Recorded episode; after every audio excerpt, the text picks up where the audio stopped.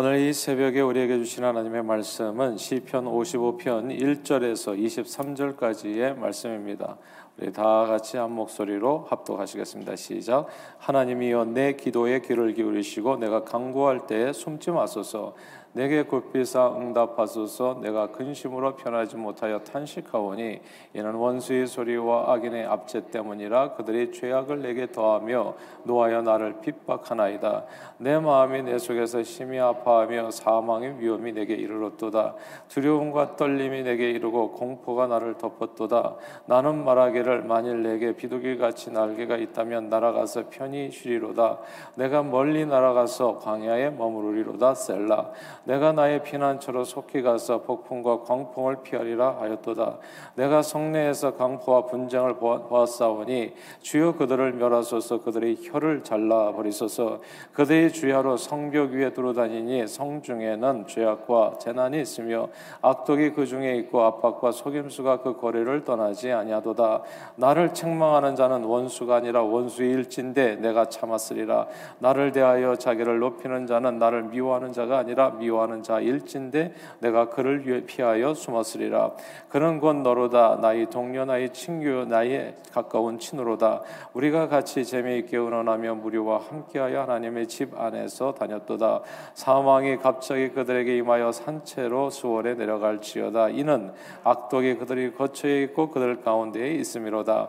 나는 하나님께 부르짖으리니 여호와께서 나를 구원하시리로다. 저녁과 아침과 정오에 내가 근심하여 탄식하리니 여호와 여호와께서 내 소리를 들으시로다. 나를 대적하는 자 많더니 나를 치는 전쟁에서 그가 내 생명을 구원하사 평안하게 하셨도다. 옛부터 계신 하나님이 들으시고 그들을 낮추시다 셀라. 그들은 변하지 아니하며 하나님을 경외하지 아니하니이다. 그는 손을 들어 자기와 화목한 자를 치고 그의 언약을 배반하였도다. 그의 입은 우유 기름보다 미끄러우나 그의 마음은 전쟁이요 그의 말은 기름보다 유하나 실상은 뽑힌 칼이로다. 내 짐을 여호와께 맡기라. 그가 너를 붙드시고 의인의 요동함을 영원히 허락하지 아니하시리로다. 하나님이여 주께서 그들로 파멸의 웅덩이에 빠지게 하시리이다. 피를 흘리게 하며 속이는 자들은 그들이 날이 밤도 살지 못할 것이나 나는 주를 의지하리이다. 아멘. 줄리어스 시저는 로마 공화장의 절대자였고 한때 뭐 신으로까지 추앙받던 인물이었습니다. 원래 지방 장관이었었죠 이 시저가 그런데 정말 정치를 너무 잘했어요. 그래서 민중에게 이제 유익이 되어지는 그런 어, 정치를 잘 펼쳐서 그 대중적인 인기를 크게 얻게 됩니다. 그리고 또 로마를 위해서 전쟁에 나가는 족적, 뭐 왔노라 보았노라 이겼노라 뭐 이런 거 아니겠어요? 항상 이겼어요. 크게 승리한 다음에 자기를 향한 백성들의 뜨거운 후원을 등에 업고 이제 큰 야망을 가지고 이제 로마에 입성하려고 합니다.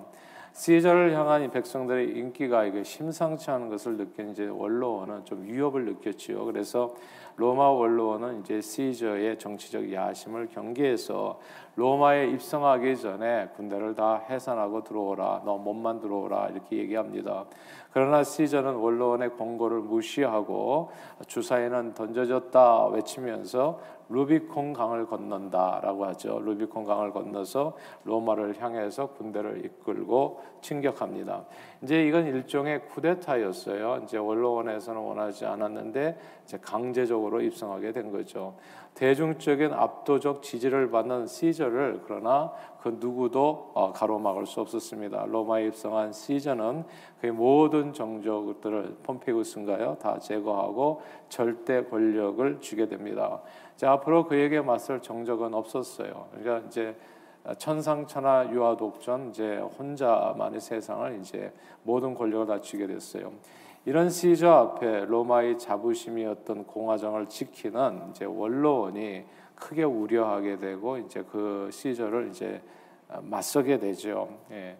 로마 원로원은 원래 시저를 지지하지 않았어요. 그래서 시저도 어, 그 원로원을 신뢰하지 않았는데 로마 원로원은 이제 모든 권력을 독차지한 이 시저가 어, 종국에는 이제 원로원을 무시하고 어, 종신 황제죠. 그러니까 종신 권력자가 아, 될지도 모른다는 그런 위기감에 아, 시저 암살을 이제 도모하게 됩니다. 그리고 때는 기원전 44년 3월 15일 오늘이 며칠인가요? 3월 5일인가요? 네, 3월 앞으로 10일 후 3월 15일 시저가 원로원 회의 자리로 향하던 도중에 한 무리 원로원들이 그를 가로막고 서서 방으로 끌고 가 그를 무참히 살해합니다. 그런데 그 중에요 시저의 총애를 받으며 양아들처럼 여겨졌던 브루투스가 있었던 겁니다. 시저는 마지막 순간에 이 브루투스를 보고 그 유명한 한마디를 하지 않아요? 에투 브루투스, 브루투스 너마저 나를입니다. 브루투스 너마저 나를 배신할 수 있는가?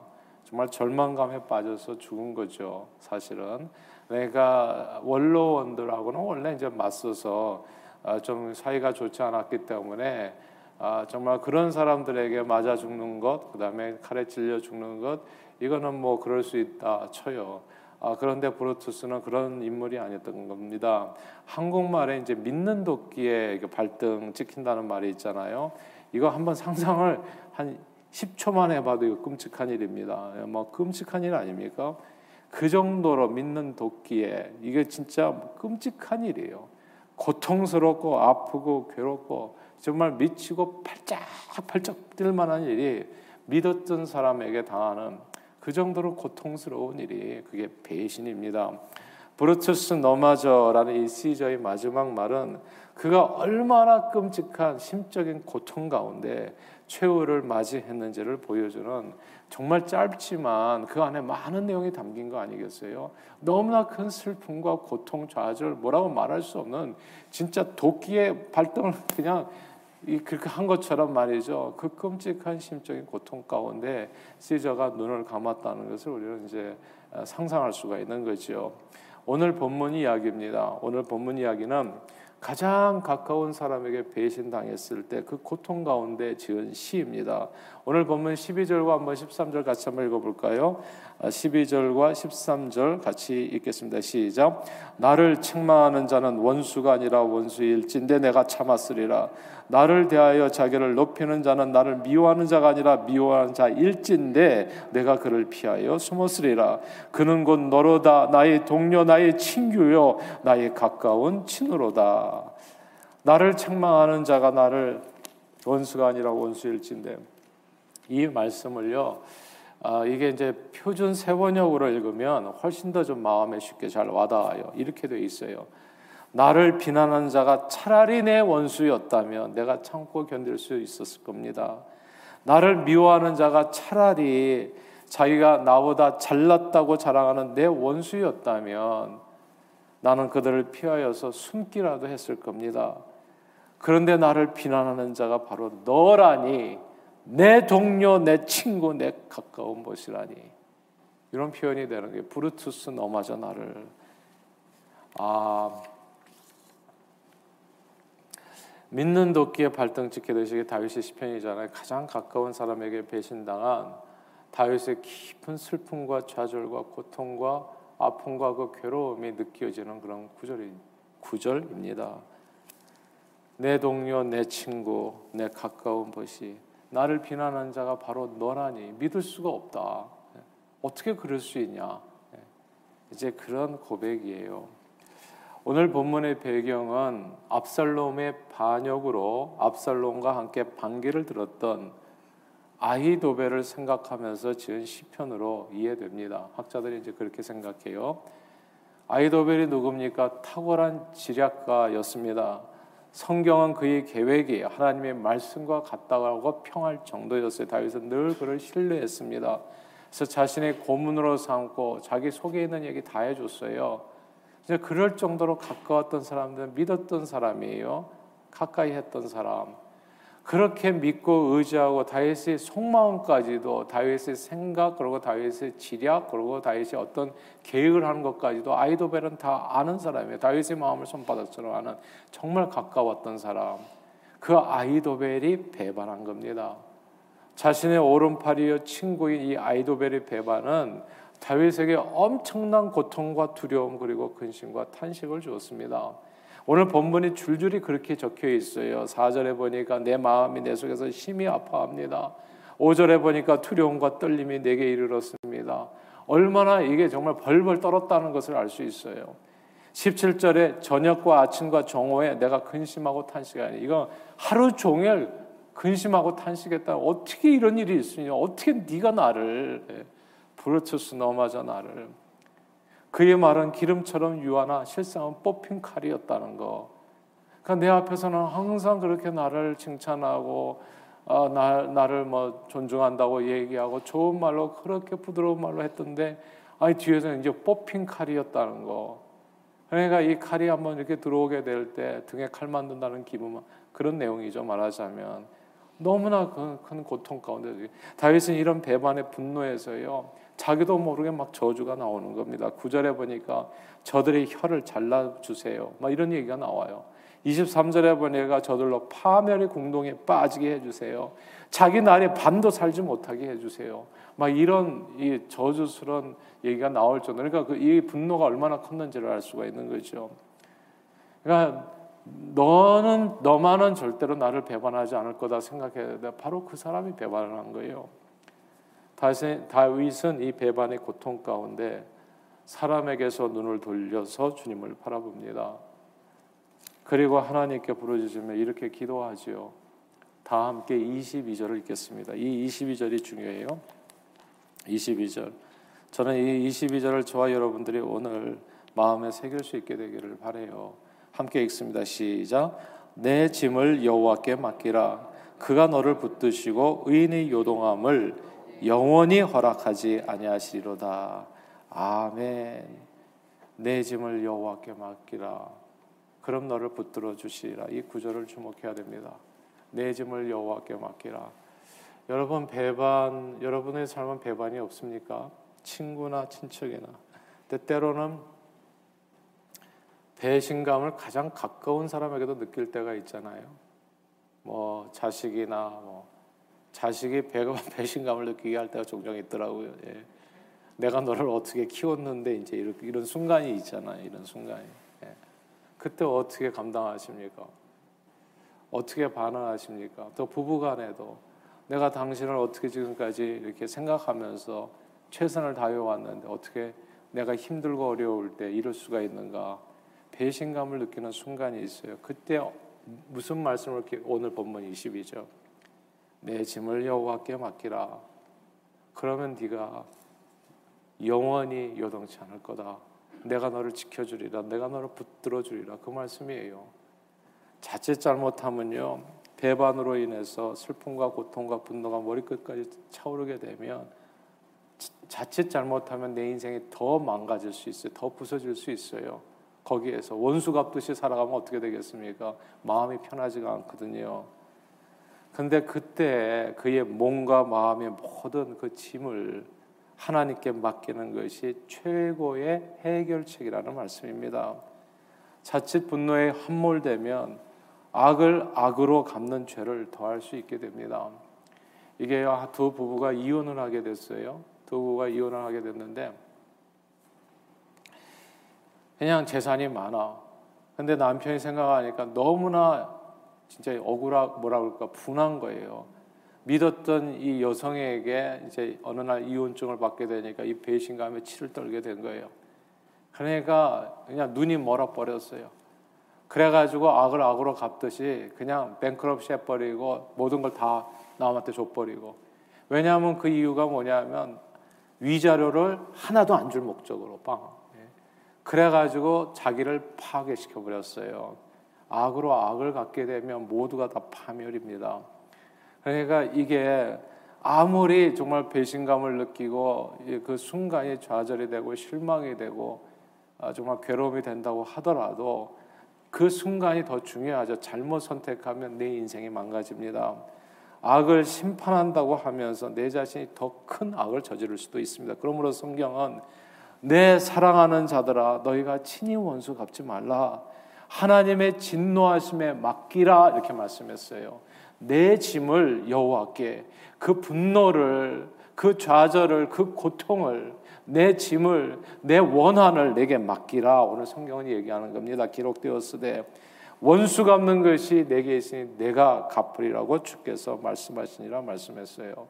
오히려 성경이 이렇게 얘기하죠. 내 원수가 줄이거든 먹이고 먹으면 마시게 하라. 그리함으로 그 숯불을 그 머리에 쌓아 놓으리라 말씀했습니다. 세상을 살다 보면 정말 피눈물 나오게 배신의 아픔을 당하는 경우가 있습니다. 내 앞에서는 그렇게 우유 기름보다도 미끄러운 말을 했는데 바로 그 사람이 브루투스 너마저 나를 큰 고통을 느끼게 하는 배신자를 만나게 될 때가 있습니다. 이거는 뭐 특정한 사람만이 아닌 것 같아요. 에브리바디 다 만나게 되는 것 같아요. 인생 살다 보면 어떻게 보면 짧, 짧다고도 볼 수 있고 어떻게 보면 짧지 않은 긴 인생을 살다 보면 누구나 한 번쯤은 한 번이 아니라 여러 번 그렇게 정말 이렇게 가슴을 참 이렇게 고통스럽게 하는 사람을 만날 수가 있어요. 예수님도 만났잖아요. 예수님도. 가론 유다를 만나지 않았으니까 열둘 가운데 한 사람이잖아요. 같이 3년 반 같이 밥 먹고 항상 정말 기름같이 부드러운 말로서 서로 서로 얘기했던 그 가장 가까운 사람 아니야. 나와 함께 밥 먹는 사람이 나를 팔리라. 그렇게 얘기했을 때 예수님 마음이 어떻게 생각해서 생각하세요? 정말 무너지지 않았을까 싶어요. 오늘 본문의 다윗도 아히도벨을 만났습니다. 그러나 그 모든 배신으로 인한 몸과 마음의 짐을 다 주께 맡겼을 때 주님께서 저희의 삶을 붙잡아 주셨고 주님께서 모든 원수를 대신 철저히 갚아 주셨던 겁니다. 오늘 본문에요. 저들이 날은 반도 살지 못할 것이라는 말씀 그대로 가론 유다는 어떻게 됐습니까? 목을 메어 죽었고요. 아이도벨도 역시 전쟁에서 패한 후 고향 집에 돌아가서 목을 메고 죽었습니다. 또한 시저를 배신한 브루투스는 로마에서 쫓겨나서 전쟁에서 패한 후에 칼에 엎드려져서 자신의 날도 날이 반도 살지 못했습니다. 오늘 본문 시편 55편은요 다윗의 마스길이라고 하는 설명이 있어요. 이 마스길이란 히브리어로 교훈이라는 뜻입니다. 그러므로 이 시편은 이 글을 읽는 사람들에게 어떤 교훈을 주려는 목적으로 지어졌다고 볼 수 있어요. 그리고 그 교훈은 인생을 살면서 가장 가까운 사람에게 배신을 당했을 때 나는 뭘 어떻게 해야 되는가 여기에 대한 교훈이에요.